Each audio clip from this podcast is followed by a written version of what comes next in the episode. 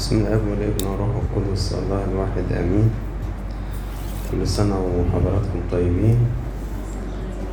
ويعني فرصة كويسة إن إحنا نتقابل مرة تاني من جديد. وربنا كده يفرح قلوبكم دايما. آه، أنا هقرأ آيتين من سفر إشعيا وبعدين هنعرف إحنا هنحكي في إيه النهارده.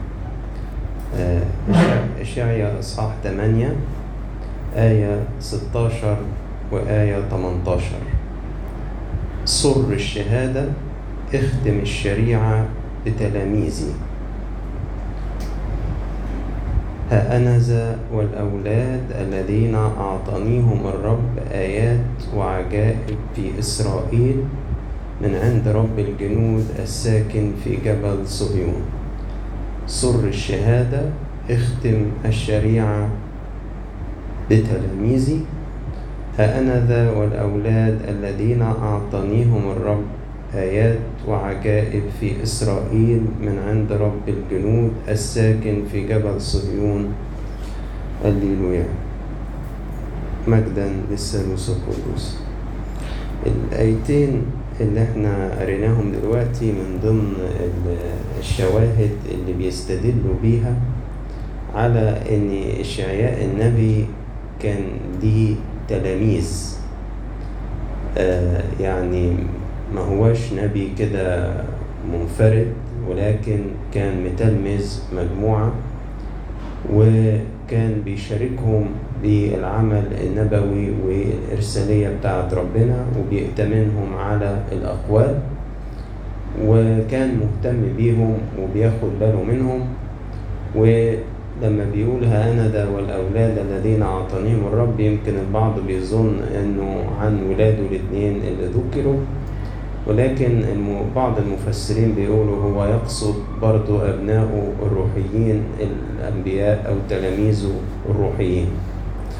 آه، أنا باخد الآية دي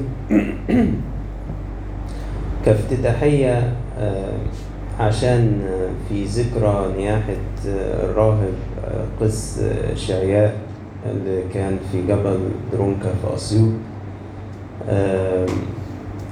باعتباري يعني وإن كنت لا يعني لا أستحق أن أكون واحد من تلاميذه. فأنا حابب إن أنا يعني أحكي عن المعلم بتاعي. يعني أقول كده ماذا ترك الراهب بالقس إشعيا من ميراث روحي سواء لتلاميذه أو للكنيسة في أسيوط؟ أولا هو بالنسبة لي وبالنسبة لكثيرين هو شاهد للحياة الجديدة التي في المسيح يسوع. يعني آه، إذا كان هنا ال- ال- الكتاب بيقول سر الشهادة واختم الشريعة بتلاميذي فشهادة أبونا شاعية إنه كان بيشهد للحياة الجديدة اللي في المسيح يسوع. يعني يعني بيشهد للحياة الجديدة اللي في المسيح يسوع. يعني لما حد يشوف الطريقة اللي عايش بيها أبونا شاعية من آه، عفة بكل مشتملاتها يعني عفة القلب وعفة اليد وعفة العين وعفة اللسان كل الأعضاء. هذه العفة تشهد للحياة الجديدة اللي في المسيح يسوع. الصدق والوضوح اللي كان منهج حياة عند أبونا شاعر ده بيشهد للحياة الجديدة اللي في المسيح يسوع.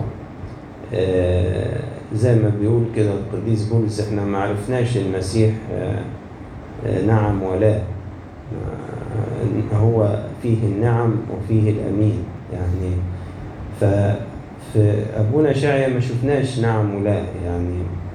ما شفناش مراياة ما شفنا الصدق والوضوح اللي بيميز الحياة المسيحية الحياة الجديدة الخليقة الجديدة.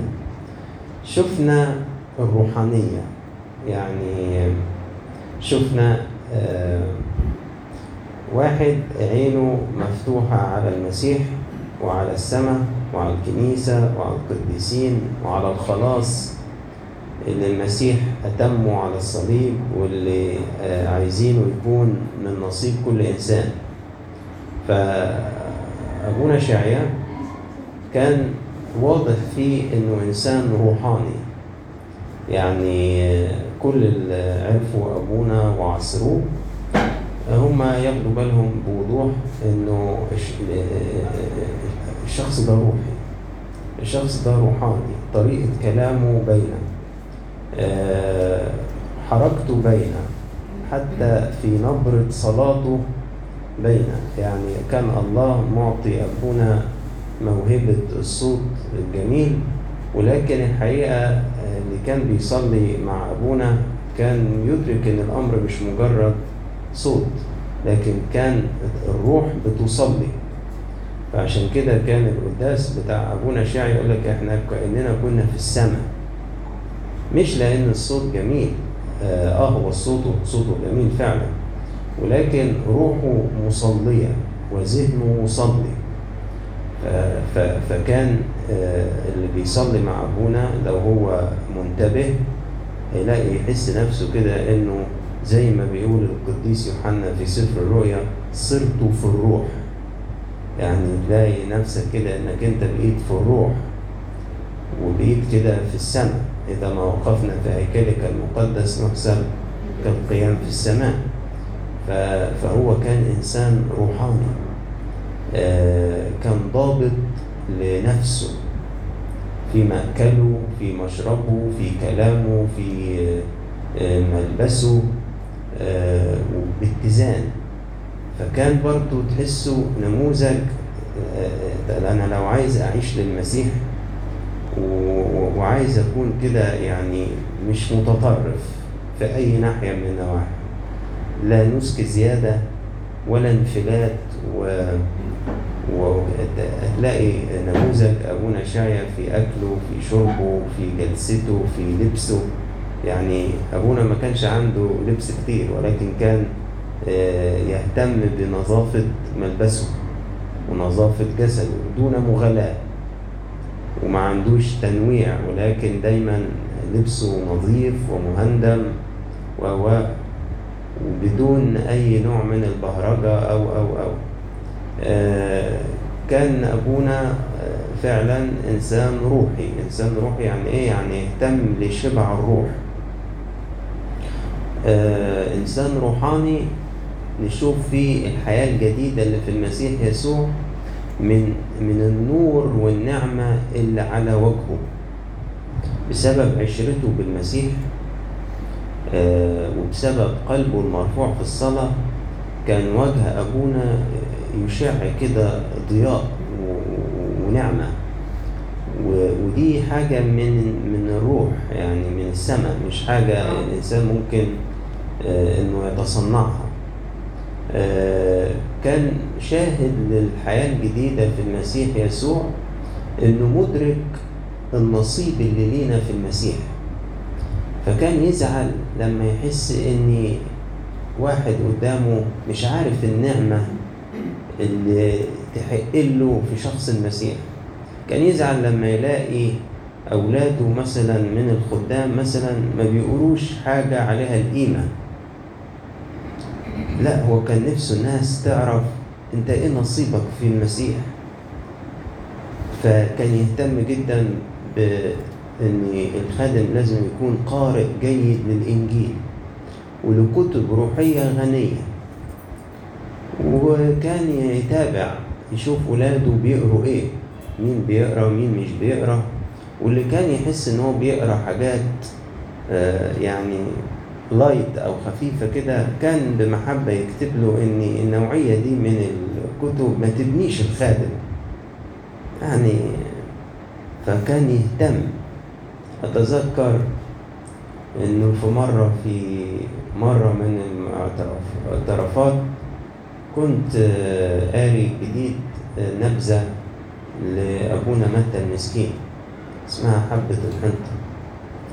آه، النبذة دي رغم إنها صغيرة في حجمها بس آه، كاشفة جدا لأعماق النفس. فحسيت إن دماغي اتقلبت من زي ما يكون الكاتب ال- الكتاب ده دخل جوايا وكشفني كده. فزال اتخضيت كده. فلما رحت أعترف كانت لسه يعني مانيش قارئ باستمرار لكتب أبونا متى يعني. فبقول لأبونا شايع بقول لأبونا أنا قريت نبذة كذا كذا. هو طبعا كان عارفها لأنه كان قارئ لكتب أبونا متى. فعمال يعني هز راسه كده. قلت له بس ال- النبذة دي قلبت دماغي. فراح وطى رأسه كده. قال لي هو ده الكاتب الملهم بالروح القدس. مش بيكتب ورق وبس. بيكتب كلام يهز اللي قدامه. هو ده الكاتب الملهم بالروح القدس. فكان يهتم بأن أولاده يقرأوا قراءات روحية دسمة عشان حياتهم الروحية وعشان آه، اللي بيأكلوهم ولادهم. فهو لما نقول إنه شاهد للخليقة الجديدة أو للحياة الجديدة اللي في المسيح يسوع نقصد إنه كان مدرك أبعاد الغنى الذي لا يستقصى اللي قال عنه القديس بولس الرسول ده قال إيه؟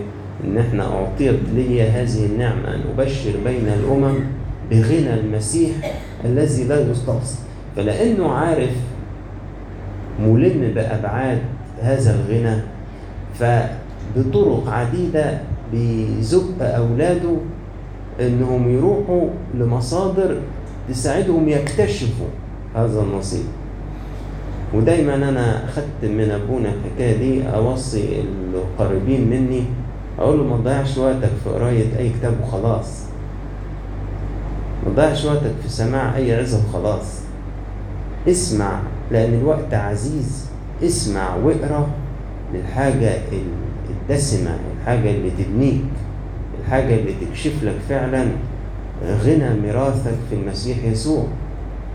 فكان أبونا مدرك هذا النصيب الوافر للإنسان المسيحي في الحياة الجديدة آه، من تبرير ومن غفران للخطايا ومن تجديد للحياة ومن ملء للروح القدس ومن مسيرة جديدة ومن دعوة وإرسالية ومن مجد ومن شركة في آلام المسيح وقيامته. فكان آه، عارف يزق أولاده آه، عشان ينهلوا من مصادر تكون فعلا بتساعدهم ياخدوا نصيبهم من هذه الحياة آه، الجديدة. أبونا آه، كان شاهد للحياة الجديدة برضو بالجدية في الحياة الروحية. يعني ما كانش يضيع وقت في أحاديث وخلاص. يعني آه، ولد أو شاب جاي يعترف أبونا يديله توجيهات روحية واضحة. وما كانش آه، اللي هو يعني إيه آه، كلمتين وخلاص أو أنا بصلي طب خلاص. لا كان أنت بتصلي إزاي؟ بتصلي إيه؟ فعود الأولاد الصغيرين إنه هما يكون لهم قانون روحي. آسف يعني ممكن دلوقتي تلاقي شاب في الجامعة ويمكن اتخرج ويبقى يعني سعيد خالص بنفسه إن هو مثلا بيصلي. أبانا الذي وكلمتين الولد الصغير اللي كان بيعترف عند أبونا شايع كان متعود يصلي باكر وغروب ونوم. الولد الصغير اللي هو بتاع مدارس الأحد اللي في إعدادي كان أبونا بيعوده من صغره إن هو يصلي باكر وغروب ونوم. وكان معوده إنه آه، قراية الكتاب المقدس يوميا آه لدرجة إنه أنا دي مثلا هو قالها لي بنفسه لي اليوم اللي ما تقراش فيه الإنجيل أو ما تصليش دي خطية لما تيجي تعترف بيها. فكنا نعد الأيام اللي تقع مننا في الشهر عشان إحنا لما هنروح هنقدم حساب أمام أبونا. فهقول له مثلا يا أبونا أنا واقع مني يومين في الصلاة. أو أو يومين ما صليتش النوم. أو ثلاث أيام يا ابونا خلال الشهر اللي فات أنا ما قريتش فيهم الانجيل بال- باليوم. فايه نتيجة إنك تعود أو تتلمذ ولد أو بنت في سن إعدادي إن هو يقرأ الإنجيل كل يوم وإنه يوميا يصلي باكر وغروب ونوم؟ لك أن تتوقع يعني لما الولد أو البنت دي يبتدي يدخل في وقت المراهقة وضغط الغرايز والشهوات الجسد. قد إيه هتنفعه هذه العشرة الروحية في جهاده؟ يعني ما هو إيه اللي هيسند الولد؟ إيه اللي هيسنده ضد مثلا إن هو يشوف حاجات مش كويسة أو إن هو لما يقع في عادة سرية أو أو إيه اللي هيساعده إنه يقوم ويتوب ويقاوم وينتصر كمان؟ مش مش مش مش يفضل عشرين سنة ب- لسه بيقاوح مع العادة أو آه، أو مش عارف إيه. اللي بيسند ده إيه؟ عشرته بربنا. فتخيل لما يتبني ولد أو بنت في السن المبكرة دي إن هو يوميا بيصلي ثلاث صلوات بيقرا الأصحاح بتاع الكتاب طبعا آه، دي قلتها في أكتر من مناسبة. بالنسبة له قداس الأحد الأسبوعي ده أمر بالنسبة له غير قابل للجدال يعني. ما ما كانش فيه يعني نوع من آه، طالما إن أنت ظروف عملك بتسمح لك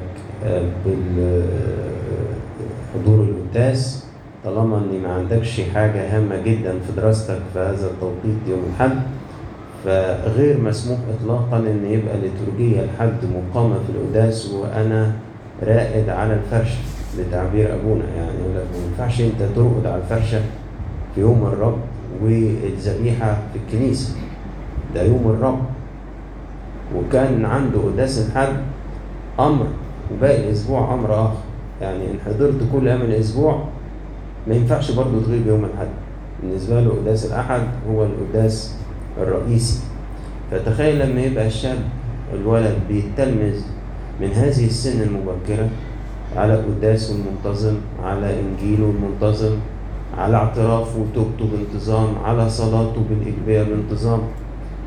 هو بيمهد التربة لانسكاب المطر.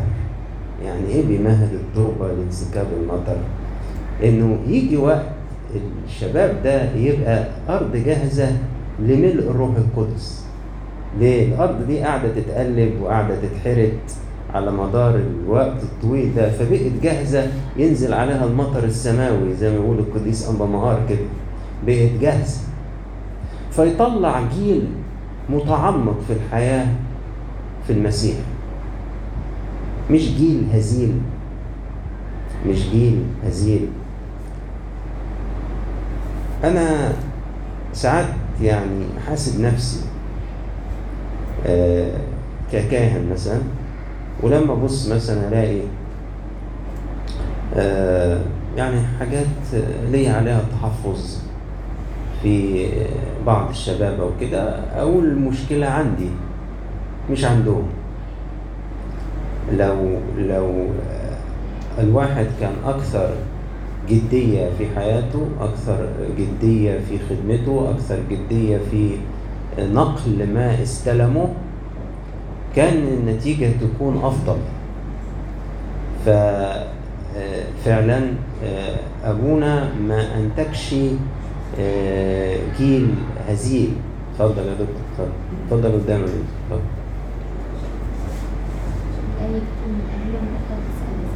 من أجلهم أقدس أنا ذاتي. فعلا ما ما أخرجش جيل هزيل. آه وكان يولي خدمة الاعتراف آه قدسية خاصة.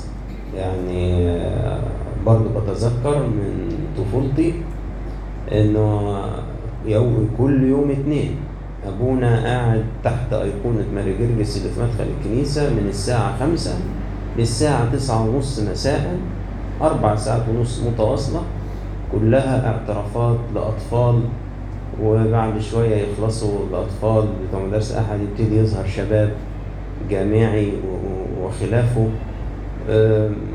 مش أقل من أربعين خمسة وأربعين معترف في هذه الليلة بس. اللي أنا كنت بروح يعني أعترف فيها. وكان بالنسبة له ده ميعاد مقدس يعني. ما في ما فيش احتمالية إنك تخش الكنيسة يوم الاثنين ما تلاقيش أبونا وكان يحب يعني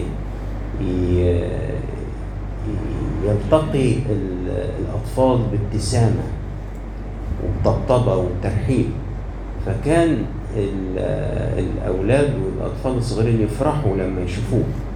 يعني إلى جانب النعمة اللي كان ربنا مديها له في وجهه وفي ابتسامته. ف بعض ال- الأطفال اللي ليهم ظروف عائلية أو كده كان بعضهم يعتبر أبونا باباها يعني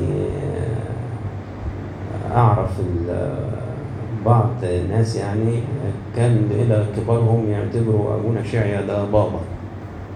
لأنه قدم أبوة للنفوس دي. فقدر إن هو يعكس ليهم يعني إيه الله الآب أب جميل. إن هو كان حنين برغم جديته إلا إنه كان معروف ب- بالحنية بتاعته. آه، أبونا كان في ملمح من التوازن يعوز الكثيرين. ودي برضو نقطة أتمنى إن إحنا نتعلمها. أبونا لا كان منغلق ولا كان غير منتمي. يعني إيه لا كان منغلق ولا كان غير منتمي؟ يعني أبونا تعرف الطوائف يعرفها. تقرأ ليها؟ آه يقرأ. الحاجة الكويسة يقراها. تحترمهم؟ آه يحترمهم. طيب وإيه رأيك في كنيستك يعشقها ويعيش مش هقول يحفظ يعيش لتركياتها ومواسمها وأعيادها وألحانها وقداساتها وأصوامها وأقوال آبائها وقديسيها. طب وتحب الطائف؟ آه يحب الطائف تحترمهم؟ آه يحترمهم. طب تغلط فيهم يا أبونا؟ ابدا. ما يغلطش ابدا فيهم.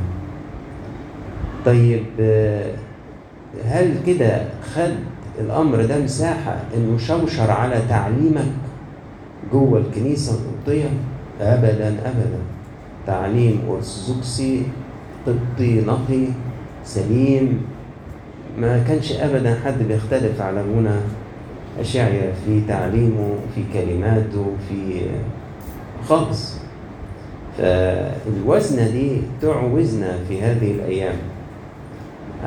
من الأمور اللي تبقى مؤلمة لما تشوف مثلا على ال social media هجوم آه، مبتذل على مثلا كنايس أخرى أو طوائف أخرى أو, أو أمر أمر لا يليق وأمر معيب يعني هذول إخواتنا ولازم نحترمهم ونحبهم وقد نستفيد ونتعلم منهم. إيه المشكلة؟ ولكن في نفس الوقت أيضا تجد آه، بعض الناس جوه الكنيسة عن غير إدراك آه، مش لابسين لبسهم. يعني إيه مش لابسين لبسهم؟ يعني تيجي تسمع التعليم اللي بيقولوه في الكنيسة ده مش تعليم الكنيسة بتاعتنا. دي مش منهجية الكنيسة بتاعتنا. دي روح مش بتاعتنا. تلاقي الشخص آه الشخص غريب هو موجود فيزيكال في الكنيسة بس آه، عقله وقلبه في كنيسة أخرى. فمنهجه من هناك كلامه من هناك وغايبة عنه الروحانية الأرثوذكسية بتاعت الكنيسة.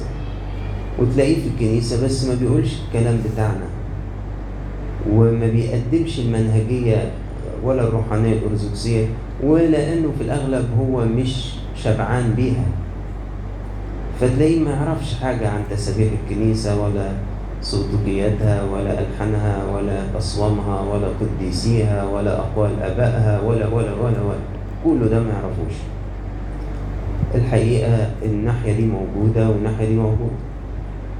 يعني تلاقي المنغلق آه تلاقي المنغلق. اللي ممكن انت لو جبت بس حتى في كلامك اسم حد مثلا من آه يعني الناس المشهود ليها في الكنائس الأخرى تقتبس منهم كلمة تمتح عمل من أعمالهم يعتبر إن أنت كافر. يقول لك ده بص ده بي بيستشهد بمين ولا بيعمل إيه ولا يكفرك ده ممكن حتى أنت لو جبت سيرة حد اللي هو عليه يعني خلاف مثلا وأنت بتقول إنك قريت له كتاب ولا بتاع زي ما كنا لسه بنقول على أبونا متى فعلى طول يروح مصنفك وحطك كده إيه في حتة لوحده. انغلاق فكر وفي من الناحية التانية اللي ممكن تلاقيه مش من مش من هنا خالص. يعني ما تلاقيش الطعم المميز بتاع الكنيسة. أبونا ما كانش كده. أبونا كان متزن وزنة كده غريبة. وهي وزنة جميلة. ودي يمكن برضو يعني تأثرنا بيها يعني. يعني أنا لم أعرف ما تربيتش خالص في جو فيه هجوم على طوائف خالص. ولذلك لما أسمع كده أنزعج وأتوتر يعني ما ما ما ما, ما نشأتش في أجواء مثل هذه خالص. ونشأت بالعكس في إن الاطلاع على مجهوداتهم والاستفادة منها والتعلم منها واحترامهم وحبهم. وفي نفس الوقت نشأت أيضا في التجذر في الكنيسة. يعني إيه؟ لا لازم أبقى ملم ومختبر ومتذوق لإيه الليتورجيات بتاعت الكنيسة؟ إيه السلطوكيات إيه التسبيح إيه الآباء؟ إيه تاريخ الكنيسة؟ حتى لو أنا مش هكون متخصص في الحاجات دي بس باكل منها. باكل منها فبتطلع في التعليم بتطلع في الكلام. وطبعا الكتاب المقدس رقم واحد. أيضا كان متزن جدا في علاقته بالقديسين وبالمعجزات. لأن دي برضو من النقط اللي أحيانا تجد إنها ما تلاقيلهاش نموذج كده معتدل حلو ما بين اللي ما بيصدقش أي معجزات خالص ويعتبر إن دي كلها خزعبلات وتهيؤات وناس تعبانة في مخها وما بين الناس اللي هي عايشة طول النهار كل مخها بالمعجزات عايزة دور الإنفلونزا يروح بمعجزة والكانسر يروح بمعجزة والنجاح في الامتحان بمعجزة والمرتب يكفي عايزة معجزات إيه؟ طول الوقت طول الوقت طول الوقت. وجري ورا الغيبيات بقى. مش عارف خد ده منديل مين وخد دي مش عارف بتاعت مين وخد دي إيه وخد دي إيه وتلاقي المسيح مش مش في الدماغ خالص. مش في الدماغ مش متشاف خالص. فبرضو في تطرفات في العلاقة بالقديسين يا إما يمين يا إما شمال وهكذا في المعجزات. أبونا كان متزن جدا. فبالنسبة له القديسين هم اللي اعترفت بيهم الكنيسة رسميا إن هم قديسين. مش كل واحد شوية حد مش عارف عمل له كتاب وحد كتب له نبذة وحد مش عارف إيه فبالنسبة لنا خلاص. لا هو بالنسبة له القديسين اللي اعترفت الكنيسة فعلا بقداستهم.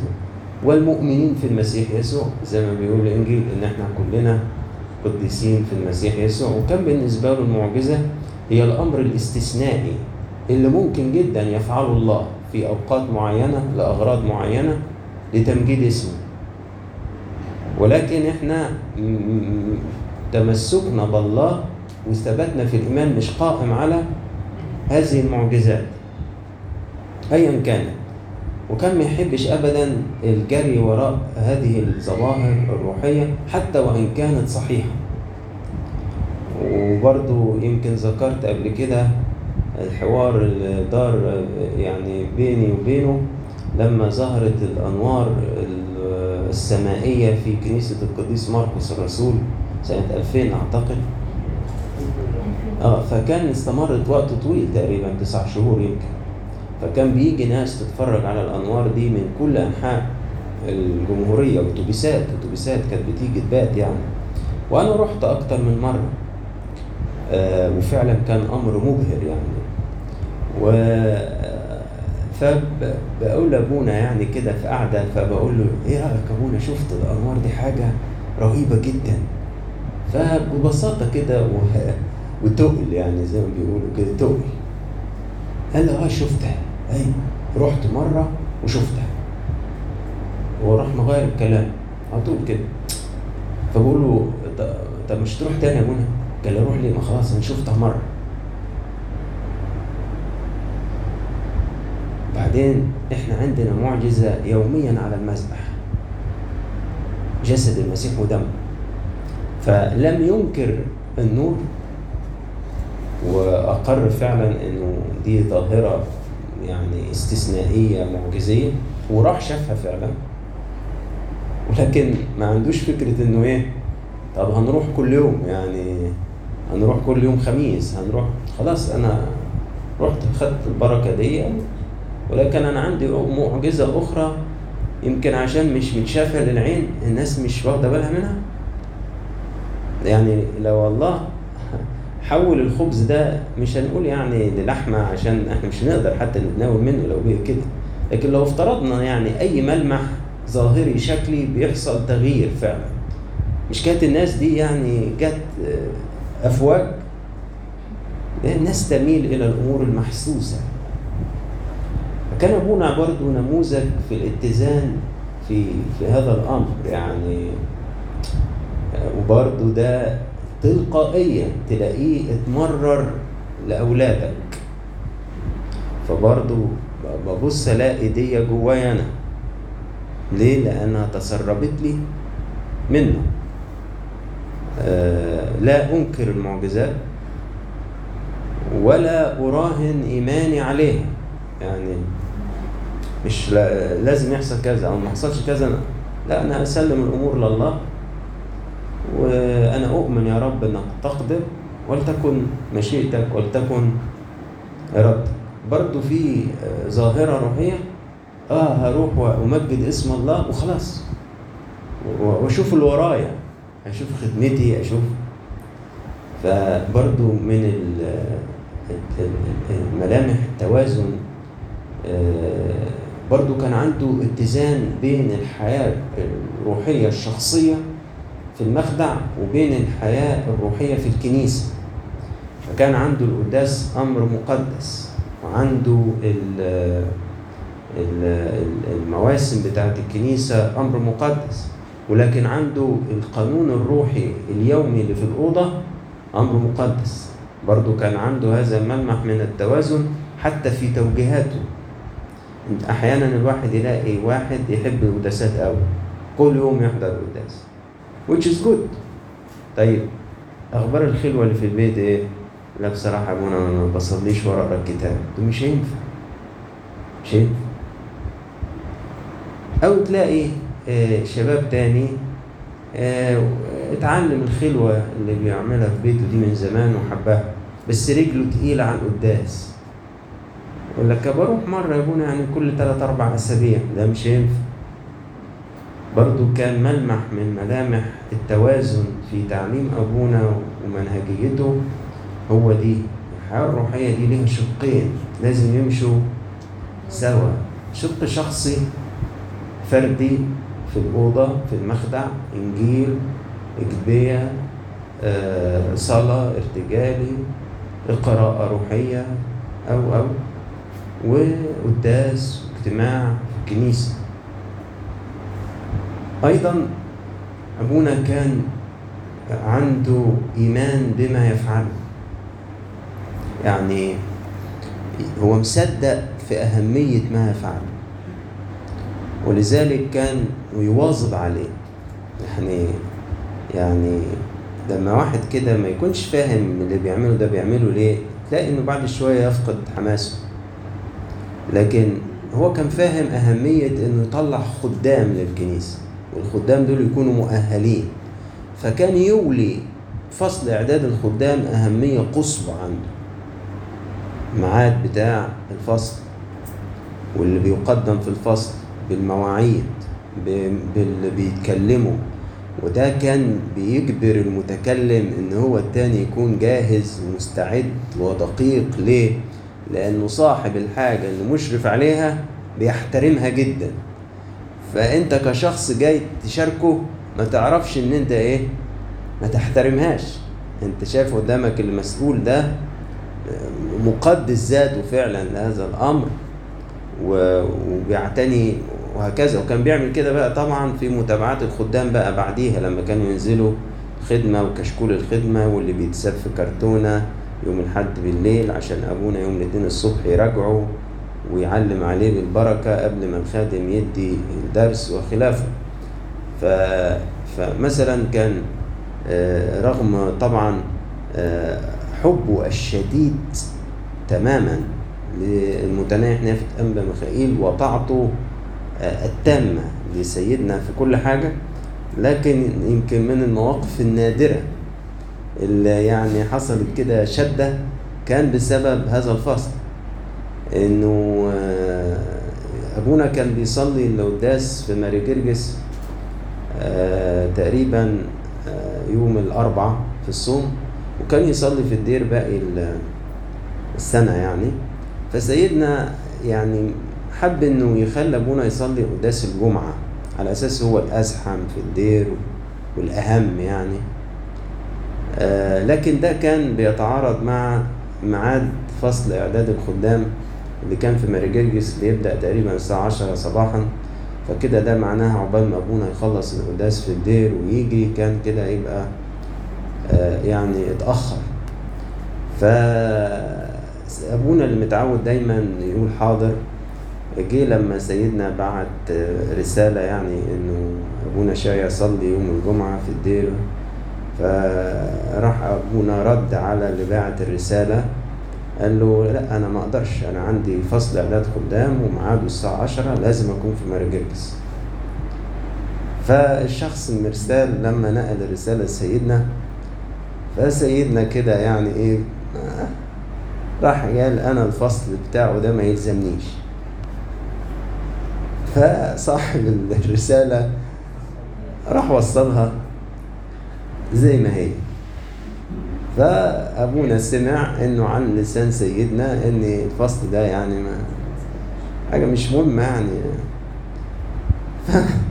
ما كان من أبونا شايع غير إنه طلع آه، فوق ولم هدومه في شنطة ولم المفاتيح بتاعته ونزل المكتب بتاع الكنيسة كان زمان في مرجرجس وراح لأبونا المسؤول وقال له توصل المفاتيح دي. لسيدنا. فطبعا أبونا ده كان هو اللي موصل الرسائل دي وكان يعز على أبونا شيعي يعني كانوا حبايب يعني. فاتخض كده واتربك. فقال له إيه إيه إيه في؟ قال له خلاص هو الفصل ده ما يلزموش. وأنا دي خدمتي وأنا من غيرها أنا ماليش لازمة هنا.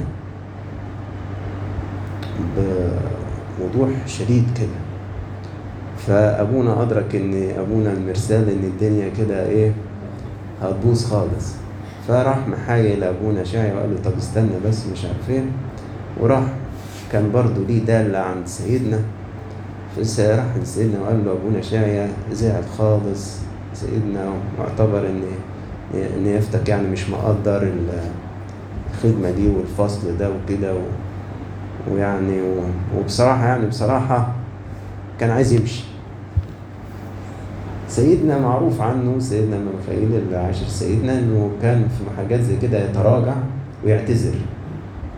كانش عنده غضاضة في هذا الأمر يعني لما يدرك إن هو ما يعني تصرف تصرف يعني زعل اللي قدامه أو آه أو مش مكانه كان لا يستكبر إن هو آه، يعتذر. ففعلا اعتذر لأبونا شايع وطيب.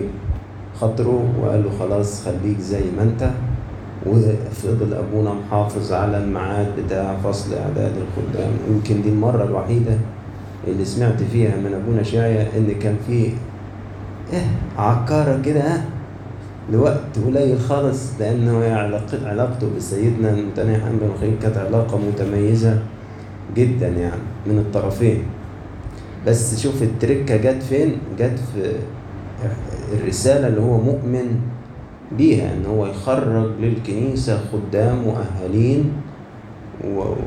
وفعلا إحنا كلنا يمكن دي دلوقتي من التحديات اللي بيحسها أي خادم قديم أو كاهن أو خادمة كبيرة يحس إن في عندنا إشكالية في المنتج اللي طالع دلوقتي آه، يخدم تحس إنه في فرق كبير في استعداده وتهيئته عن اللي كان بيطلع زمان. يعني لدرجة إنه ممكن تلاقي في كنايس بعد محاولات عديدة آه، لغت الفصل بتاع أعداد القدام من من مش مش مش عارفين يديروا الأمر ده إزاي أو من كتر ما يعني ما ما ما فيش ثمر كده يعني بكفاءة. ممكن كل فين وفين تلمح خادم أو خادمة كده يعني كويسين قوي يعني. آه، الباقي تحس إنه هو خد لقب الخادم واسم الخادم وهو لم لم يتتلمذ ابدا. ده في ممكن تلاقي خادم وخادمة ما يعرفش حاجة عن الإنجيل ما بيصليش ما بيروحش قداسات.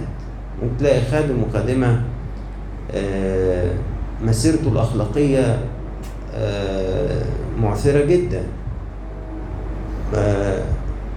ما كانش المنتج كده في وقت أبونا آه، أشاعي يعني. كان يولي اهتمام خاص جدا بالخدام. أبونا أيضا كان شاهد للحياة الجديدة اللي في المسيح يسوع في شركة الآلام.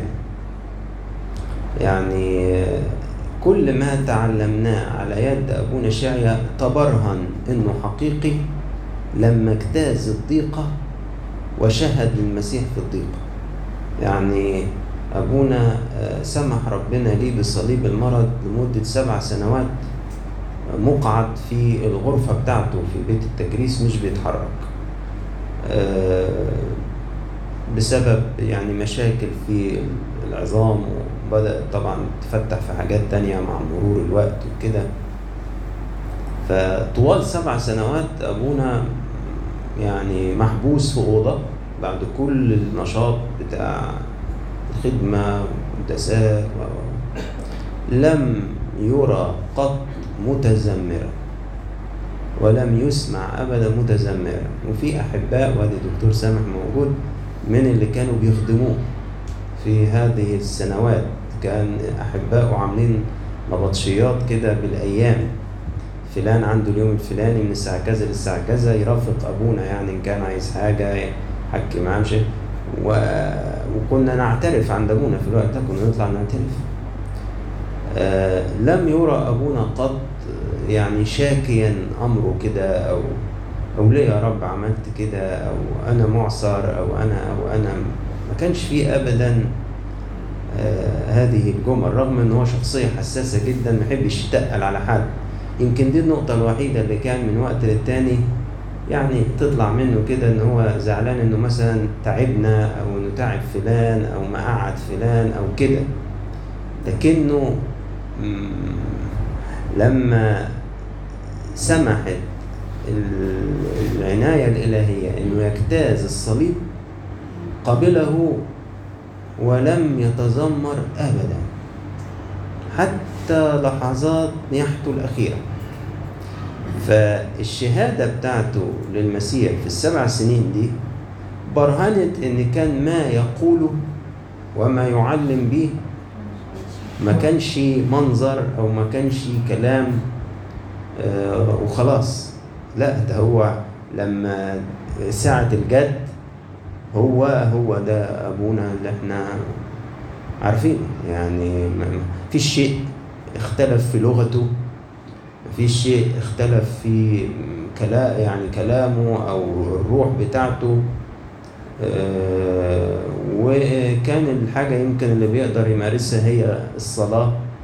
وقبول الاعترافات يعني للمقربين منه اللي كان ينفع يطلعوا فوق كان بيقبل اعترافهم يعني لوقت طويل وهو فوق على الكرسي اللي هو قاعد عليه. آه، فده يعني الحقيقة برضو آه، شهادة آه، يعني آه، لنعرفه وقوة قيامته وشركة آلامه متشبها بموته لعلي أبلغ إلى قيامة ال- الأموات. آه، أبونا مر طبعا بمراحل طويلة يعني من طفولته. آه، وبعدين الفترة اللي خدم فيها كشماس يعني دياكون في في الكنيسة مكرس وكان بيرعى اجتماع جامعة الشباب القبطي يوم الخميس ويوم الجمعة. كان يستضيف المتكلمين اللي بيجوا من كل حتة في الجمهورية ويبقى مسؤول عن ضيافتهم من أول ما يوضب مواعيد نزولهم للعظات بجدولهم باستقبالهم في أسيوط بإضافتهم وأكلهم وشربهم لحد ما يوعظوا وبعد يوعظوا الخميس والجمعة وبعدها يسافروا تاني. فضل على هذا الحال يعني سنين طويلة لأن سيدنا أقنعه بأن هو يقبل الرهبنة والرسامة الكهنوتية وبدأ حقبة جديدة آه، من تلمسته على مجال أوسع ل آه، يعني آه، أجيال كتيرة. آخر حاجة يعني أختم بيها والكلام عن أبونا مش بيخلص لكن أختم بحاجة تضحك شوية. يعني تدينا نظرة فيها رجاء للأطفال عموما ولأولادنا عموما. لما في مرة أبونا كان بيحكي عن فترة طفولته فقال لي حاجتين. أنا أعرفهم عن فترة طفولة أبونا ما أعرفش غيرهم. طبعا أنا في غيري كتير يعرفوا طبعا تفاصيل عن أبونا أكتر. دايما أحكي الحاجات اللي أنا يعني شفتها بعناية أو سمعتها. لكن ممكن كل واحد يحكي عن أبونا يعني حاجات ممكن أنا ما أعرفهاش. بس أنا من طفولته أعرف قصتين. قصة دخوله الكنيسة و- وقصة آه، وصف مامته ليه يعني في صغره. فهو بيقول إن هو هو صغير كان شقي. مش متخيل يعني إيه شقاوة أبونا دي هتطلع إيه يعني. بس هو كان بيقول عن نفسه كده. فكانت والدته يعني زي بعض الأمهات لما تغلب من شقاوة العيال. فهي جت في مرة كده جت يا رب يا تهديه يا تاخده. يا تهديه يا تاخده. فلما مرت السنين و... وتكرس فحد يعني من الأحباء اللي في العيلة الكبير كان يسمعها وهي بتقول كده. فقال لها قعدت تقول يا يهديه ياخده. آه هداه وخده. آه دي دي قصة منهم. القصة الثانية آه برضو مؤثرة ليها معاني. يعني اللي فاتت دي لها معاني برضو خدوا بالكم. أنا مش قايلها وخلاص. لأن إحنا ساعات نبص سواء لعيالنا اللي بالجسد أو لعيالنا الروحانيين ونحس إيه إيه يعني من الناصرة يخرج شيء صالح. يعني مش باين إن هيطلع منهم حاجة يعني. فادي ام هيك كانت باصة لابنها انه من كتر ما غلبت يعني يا يهديها ياخده هذا الطفل اللي هي قالت عنه يا يهديها ياخده ده بقي هذا الرجل اللي إحنا بنحكي عنه النهارده. القصة الثانية لما بيقول بيقول يعني عن دخوله للكنيسة كان إزاي ببساطة. فوالد أستاذ بطرس النحال الشماس اللي معنا؟ آه. قابل آه، حسني الطفل الصغير ده في يوم فراح قال له أنت يا ابني بتيجي الكنيسة؟ فقال له لا. قال له إزاي؟ أنت تيجي الكنيسة ومواعيد الكنيسة كذا وكذا وكذا. فابونا شاعية لما حكى له القصة ما قاليش مين اللي عمل معاه كده. قال لي راجل كبير كده قابلني بيقول لي يعني أهمية إن إحنا نقول للناس تعالوا يعني. فبيقول أنا اللي جابني الكنيسة واحد بكلمتين. قال لي اشرب. قابلني وأنا كنت طفل صغير كده. قال لي يا ابني بتيجي الكنيسة؟ قلت له لا. قال لي إزاي؟ الكنيسة كذا ومواعيدها كذا وتيجي الكنيسة. قال لي ساعتها جيت الكنيسة وما مشيتش تاني. فلما حكيت الحكاية دي في يوم غالبا كان في عزة قداس أو في اجتماع سمع الحكاية دي أستاذ بطرس. فجاء قال لي ما قالكش أبونا مين اللي عمل كده معاه؟ فقلت له لا بصراحة. فهو بقى كمل لي القصة. قال لي ده كان بابا. فشوف مثلا كلمتين بساط اتقالوا. انت ممكن تحس يعني هي اهو ده افتقار. افتقار. تشوفي واحدة. ممكن تقولي لها ممكن انت تقولي خلاص ما أنا قلت 100 مرة. أو يعني هي يعني أنا قلت لها تعالي هتيجي. آه ممكن تيجي. ممكن تيجي وما تمشيش تاني. باللفظ بتاع أبونا شاعر قال أنا فجيت وإيه؟ وما مشيتش تاني. فضل في الكنيسة لآخر يوم من حياته. فحلو إن إحنا نقول للناس آه تعالوا تعالوا عندنا الاجتماع كذا وعندنا كذا تعالوا تعالوا القداس الفلاني وتعالوا. لأن ممكن كلمتين بساط ما فيهمش جهد. يجيب واحد ما كانش بيجي وما يمشيش تاني. زي ما يعني بتعبير ابونا آه طبعا مش هقدر أنكر إن أنا طبعا منحاز لأبونا اشعيا ما أقدرش يعني أنكر دي وما ما عنديش خجل بان أنا أعلنها يعني. دي حاجة أنا أفتخر بيها يعني إني كنت واحد من أولاده. بس أنا لما بقول كده آه طبعا ده حب ليه ما أقدرش أنكر ولكن مش مش عايز الأمر آه، يفوت مننا الدروس اللي في النص اللي المفروض نلقطها من كل الحكايات دي. آه، لكل واحد فينا بقى في مكانه في زمانه في آه، مهام اللي بيقوم بيها.